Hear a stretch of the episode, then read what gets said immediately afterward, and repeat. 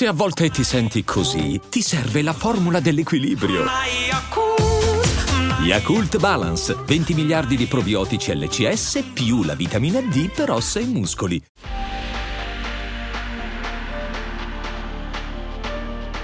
Questo è Storie di Videogame, il podcast per tutti quelli che come me non si accontentano di giocare, ma vogliono saperne di più. Vogliono scoprire com'è nato un videogame, chi l'ha creato, gli aneddoti, le curiosità. Io sono Andrea Porta e nella puntata di oggi continuiamo la storia di Dark Souls, entrando in uno dei periodi più oscuri per la saga. Siete pronti? Cominciamo!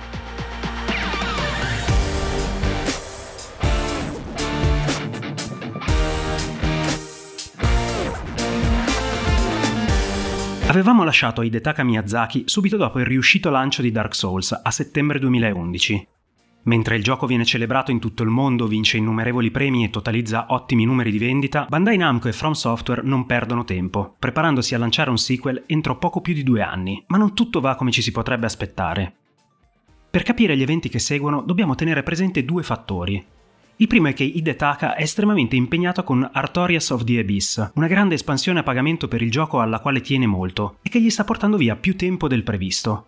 L'altro è che la dirigenza di From Software, dopo l'insperato successo di Demon Souls e lo sviluppo in tempi molto brevi di Dark Souls, si è convinta che si tratti di una formula di gioco talmente consolidata da poter essere replicata, come il piatto di un grande chef riprodotto da un altro cuoco seguendo la giusta ricetta. Relativamente a Miyazaki, la speranza di FromSoft è quella di mettere il suo genio e le sue abilità direzionali al servizio di nuove produzioni slegate dalla saga dei Souls. Questa combinazione di eventi fa sì, non senza sorpresa e preoccupazione da parte dei fan, che lo sviluppo di Dark Souls 2 parta senza Miyazaki alla guida, tutto sommato con il benestare di quest'ultimo, che rimane comunque informato in veste di consulente esterno e può completare senza fretta i lavori sull'espansione del primo capitolo.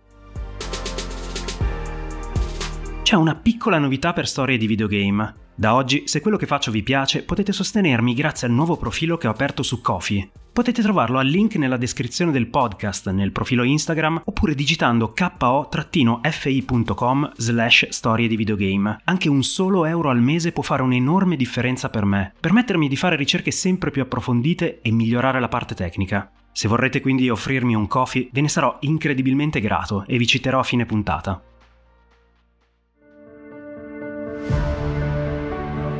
Fine 2011 l'avvio dei lavori su Dark Souls 2 parte in maniera incoraggiante.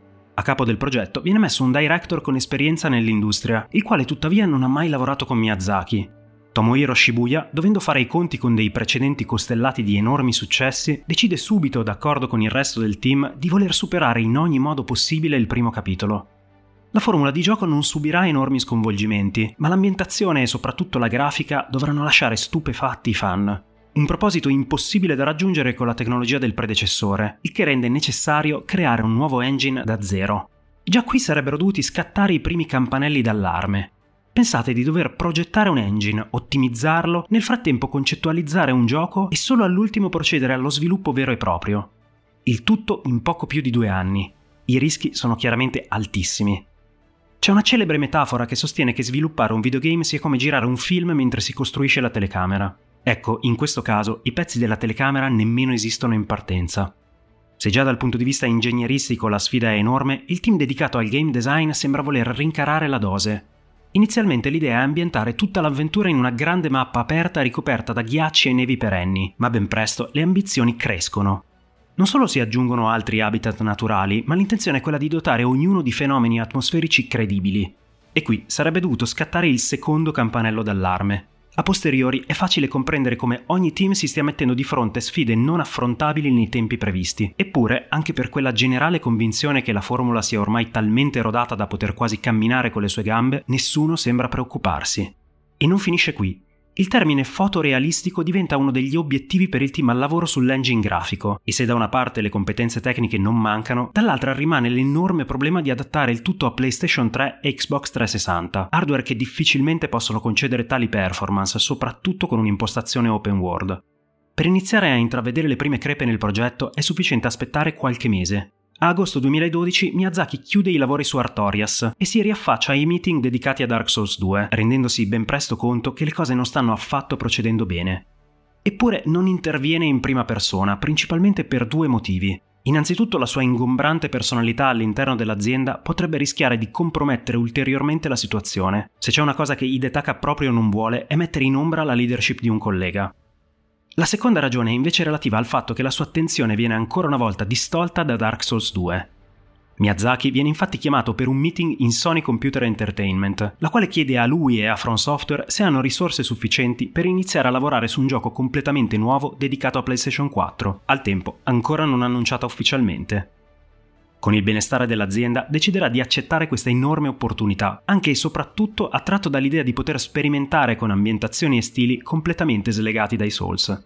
Miyazaki raccoglie dunque attorno a sé un team differente e si avvia alla pre-produzione di quello che diventerà Bloodborne, nella speranza che nel frattempo le cose migliorino sull'altro versante.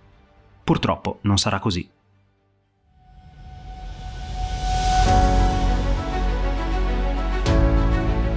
Settimana dopo settimana, la situazione di Dark Souls 2 precipita sempre più in basso.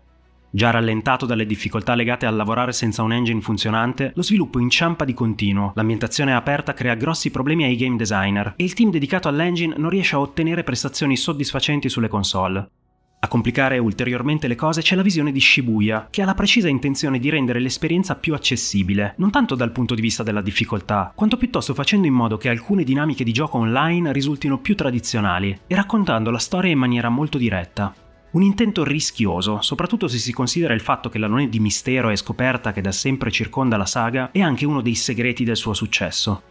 Quando Tomohiro conferma queste intenzioni in diverse interviste con la stampa, la prima reazione dei fan è tutt'altro che positiva, generando ulteriori incertezze all'interno del team.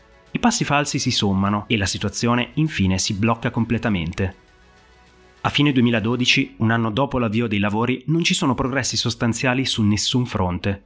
I piani alti di From Software si rendono conto che la situazione è disastrosa e necessita di decisioni drastiche. Si fosse trattato di qualunque altro progetto, si sarebbe con ogni probabilità arrivati alla cancellazione. Ma dato che un seguito di Dark Souls in qualche modo deve uscire, Tomohiro Shibuya viene sollevato da ruolo e rimpiazzato da Yui Tanimura, il quale immediatamente si rende conto di non poter proseguire sulla strada tracciata dal predecessore, il quale peraltro lascerà From Software di lì a qualche mese.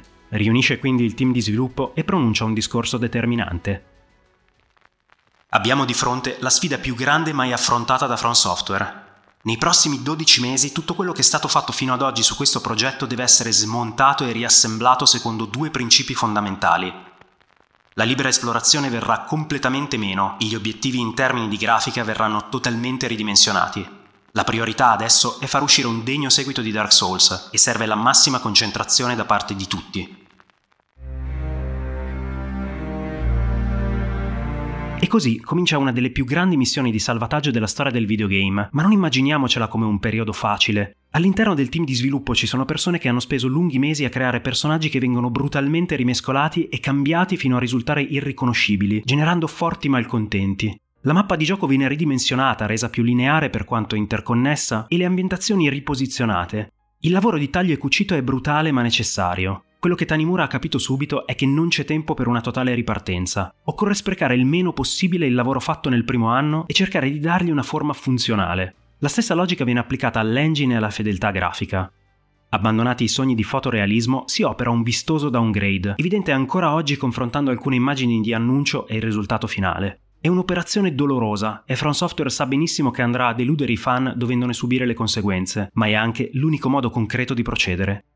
Per quanto debba fare i conti con un team che ha una grande passione per quello che fa e dunque non gradisce doverlo totalmente sconvolgere, la leadership di Tanimura si rivela esattamente quello di cui Dark Souls 2 aveva bisogno per non naufragare miseramente.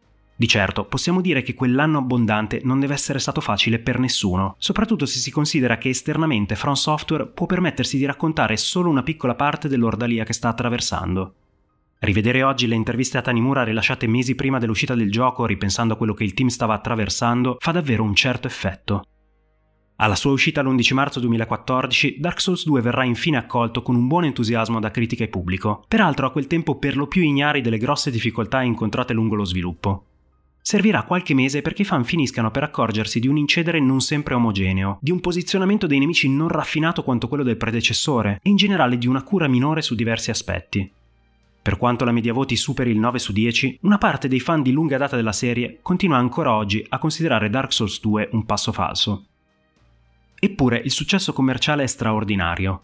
Per superare il milione di copie in Europa e Stati Uniti basta qualche settimana e ad un anno di distanza verranno superati 2 milioni e mezzo. La saga dei Souls è ormai diventata un genere a sé stante e i fan a questo punto desiderano ardentemente il ritorno di Miyazaki, il quale è totalmente assorbito dallo sviluppo di Bloodborne. Nel frattempo, la dirigenza di From Software prende un'importante decisione. Data la pessima esperienza appena vissuta, nessun gioco della saga dei Souls verrà mai più sviluppato senza Hidetaka a dirigere le operazioni. Hiring for your small business? If you're not looking for professionals on LinkedIn, you're looking in the wrong place. That's like looking for your car keys in a fish tank. LinkedIn helps you hire professionals you can't find anywhere else, even those who aren't actively searching for a new job but might be open to the perfect role. In a given month, over 70% of LinkedIn users don't even visit other leading job sites. So start looking in the right place. With LinkedIn, you can hire professionals like a professional. Post your free job on linkedin.com slash achieve today.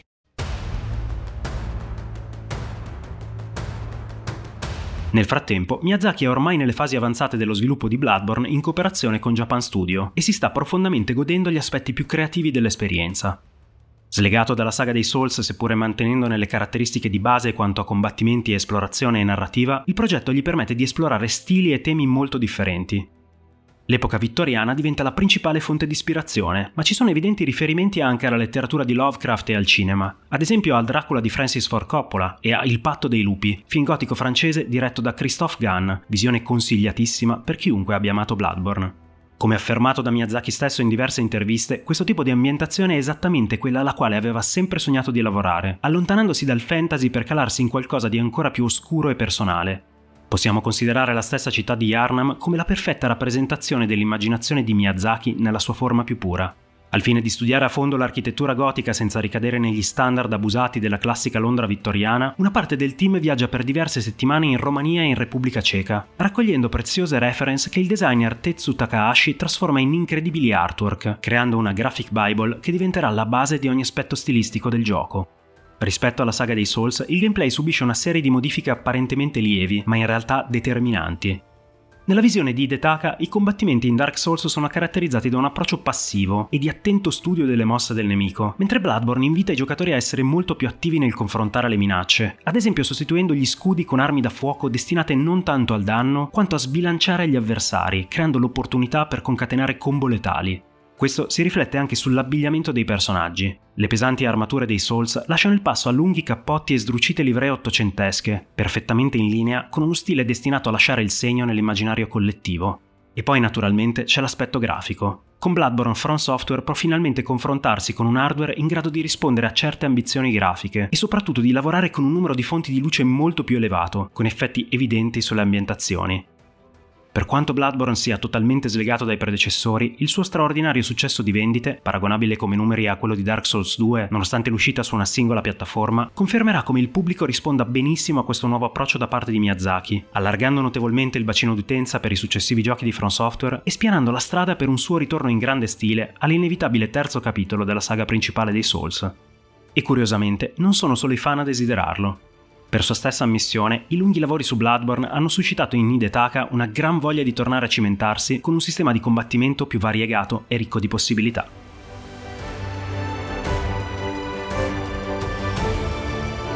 I lavori su Dark Souls 3 cominciano paradossalmente ancora una volta senza di lui. Al suo posto, le redini sono temporaneamente in mano a Tanimura e a una new entry per la saga, Isamu Okano, per quanto From Software abbia preso l'impegno di tenere Miyazaki alla guida di ogni progetto legato ai Souls, lo sviluppo dei DLC di Dark Souls 2, quello di Bloodborne e la pre-produzione di Dark Souls 3 procedono per qualche mese in parallelo, causando un enorme mole di lavoro per l'azienda, confermando anche come quest'ultima sia fermamente intenzionata a distribuire nuovi episodi con un ritmo impressionante.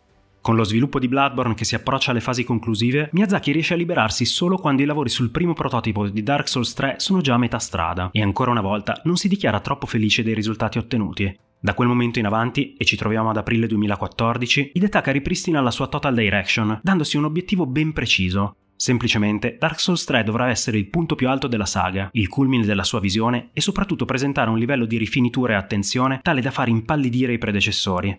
E proprio quando sta per concentrarsi totalmente sul progetto, Miyazaki viene inaspettatamente chiamato in una riunione con i dirigenti di From Software. Convinto di dover presentare un report sulla complessa situazione relativa agli sviluppi paralleli, si trova davanti a una proposta destinata ad avere un grande impatto sul futuro. Per capire quanto segue dobbiamo tuttavia aprire una parentesi. A inizio 2014 From Software ha infatti ricevuto un'offerta di acquisto da parte della Kadokawa Corporation, un gigantesco media group giapponese. L'acquisizione è andata a buon fine e lo storico presidente e fondatore Naotoshi Zin ha deciso di rinunciare al ruolo e continuare come consulente esterno, lasciando vacante il vertice. Proprio questi eventi portano Miyazaki, già assorbito da un periodo intensissimo, a sedersi di fronte al board della società. Hidetaka, con il tuo lavoro hai trasformato questa azienda. Da un piccolo sviluppatore conosciuto quasi solo in Giappone, siamo diventati uno dei nomi più in vista del mondo e il successo della saga dei Souls non conosce confini. Vogliamo onorare questo tuo straordinario percorso offrendoti la presidenza dell'azienda. La notizia lo colpisce profondamente, ma Miyazaki pensa prima di ogni cosa a proteggere ciò che gli è più caro. Sono onorato e vi ringrazio, ma posso accettare solo a una precisa condizione. Il mio obiettivo nella vita è creare giochi e voglio continuare a farlo ancora molto a lungo. Non voglio che questo ruolo mi costringa a venire meno ai miei obiettivi. Solo Miyazaki avrebbe potuto dettare condizioni all'offerta di una presidenza, Eppure questo evento spiega molto bene la sua natura, profondamente cambiata da quando era un semplice impiegato nell'amministrazione di Oracle. La dirigenza accetta la condizione e da quel giorno Hidetaka Miyazaki è ufficialmente il nuovo presidente di From Software. La sua concentrazione tuttavia ritorna immediatamente a Dark Souls 3, come ben spiegato da una sua affermazione. Sono un game director che ricopre il ruolo di presidente e non il contrario.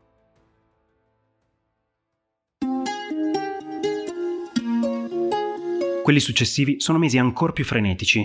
Mentre familiarizza con le sue responsabilità nel ruolo di presidente, Miyazaki deve occuparsi contemporaneamente di seguire lo sviluppo dell'espansione di Bloodborne, di Old Hunters e quello di Dark Souls 3. Sebbene sia abituato a lavorare da sempre su più progetti contemporaneamente, decide che il supporto di Yui Tanimura può essergli molto utile. L'uomo che ha salvato Dark Souls 2 dal disastro diventa il suo braccio destro per il terzo capitolo, permettendo a Hidetaka di concentrarsi soprattutto sul gameplay, e il tempo in effetti sembra non bastargli mai. Proprio in quei mesi, From Software avvia in gran segreto la pre-produzione di una nuova proprietà intellettuale, Sekiro Shadows Die Twice, che integra parzialmente lo stile di combattimento dei Souls, ma ne rilegge la struttura in chiave avventura d'azione e viene inizialmente concepito come un seguito di Tenchu. Questa idea verrà in seguito abbandonata, ma il gioco rappresenta ad ogni modo un chiaro omaggio ad una saga che ha avuto una grande importanza per From Software prima dell'arrivo di Detaka, e soprattutto il ritorno a atmosfere orientali dopo tanti anni di influenze europee. Può apparire strano che l'azienda già impegnata su diversi fronti avvii lavori su una proprietà intellettuale inedita, ma la ragione è chiara. Con un proposito che verrà rafforzato nel tempo, From Software vuole dimostrare a se stessa e al mondo che i suoi talenti sono in grado di andare oltre la saga dei Souls. In tal senso, Hidetaka prende una decisione fondamentale, ossia quella di tenersi lontano dai lavori sulla sceneggiatura e sui dialoghi del gioco, sia per evitare il rischio di influenzarli con il suo stile molto particolare di storytelling, sia per permettere ad altri talenti dell'azienda di emergere.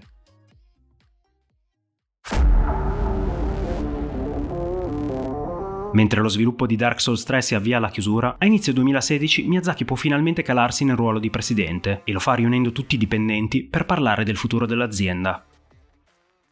Con Dark Souls 3 abbiamo chiuso un capitolo della storia di From Software e siamo pronti ad aprirne uno nuovo. Non sappiamo ancora se in un futuro torneremo a sviluppare un quarto capitolo o qualcosa di direttamente collegato, ma di certo da qui in avanti esploreremo insieme in direzioni completamente nuove.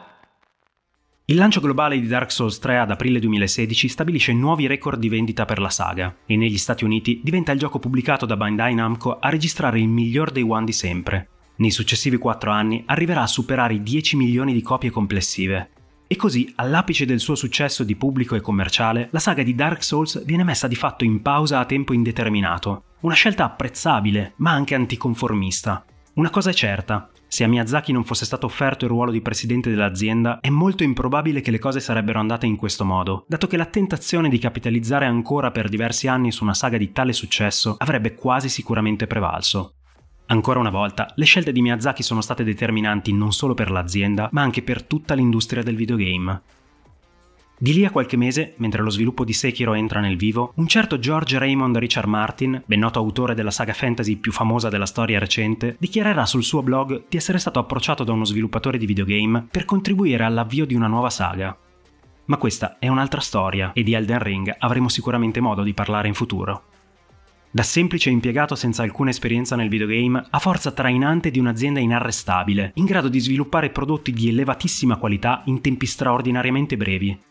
Da gioco di nicchia additato come una delle peggiori esperienze di sempre a saga più influente della storia recente del videogioco. Quella dei Souls di Hidetaka Miyazaki e di From Software è una meravigliosa vicenda che condensa tutti gli alti e i bassi dell'industria del videogioco, il genio, la determinazione, i successi folgoranti, gli errori fatali, il sacrificio personale, i salvataggi in corsa, le decisioni drastiche, il fare i conti con il proprio ego.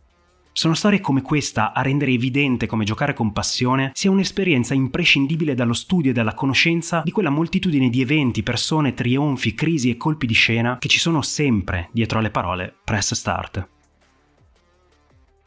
Vi ringrazio per l'ascolto e vi invito a votare e a seguire il podcast se quello che faccio vi sta piacendo. Ringrazio i miei primi supporter su Kofi, dove potete supportare il podcast con una donazione cliccando sul link in descrizione. Carlo, i due Alex, Fabio, Chris, Andrea. Grazie infinite per il supporto. Se volete darmi consigli su videogame o saghe che vorreste vedere trattate in futuro, potete trovarmi su Instagram come Storie di Videogame, oppure mandarmi un'email all'indirizzo storiedivideogamepodcast.gmail.com.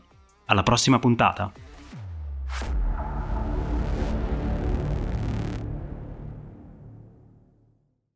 E adesso un bel caffè finito. Perché rischiare di rimanere senza caffè quando puoi abbonarti a Caffè Borbone? Prezzi vantaggiosi, costi di spedizione inclusi, tante possibilità di personalizzazione e l'abbonamento lo sospendi quando vuoi. Decidi tu la frequenza, la qualità, scegli tra le cialde e capsule compatibili e crea il tuo mix di gusti e miscele. Mai più senza caffè con l'abbonamento Caffè Borbone. Tutte le info su caffèborbone.com.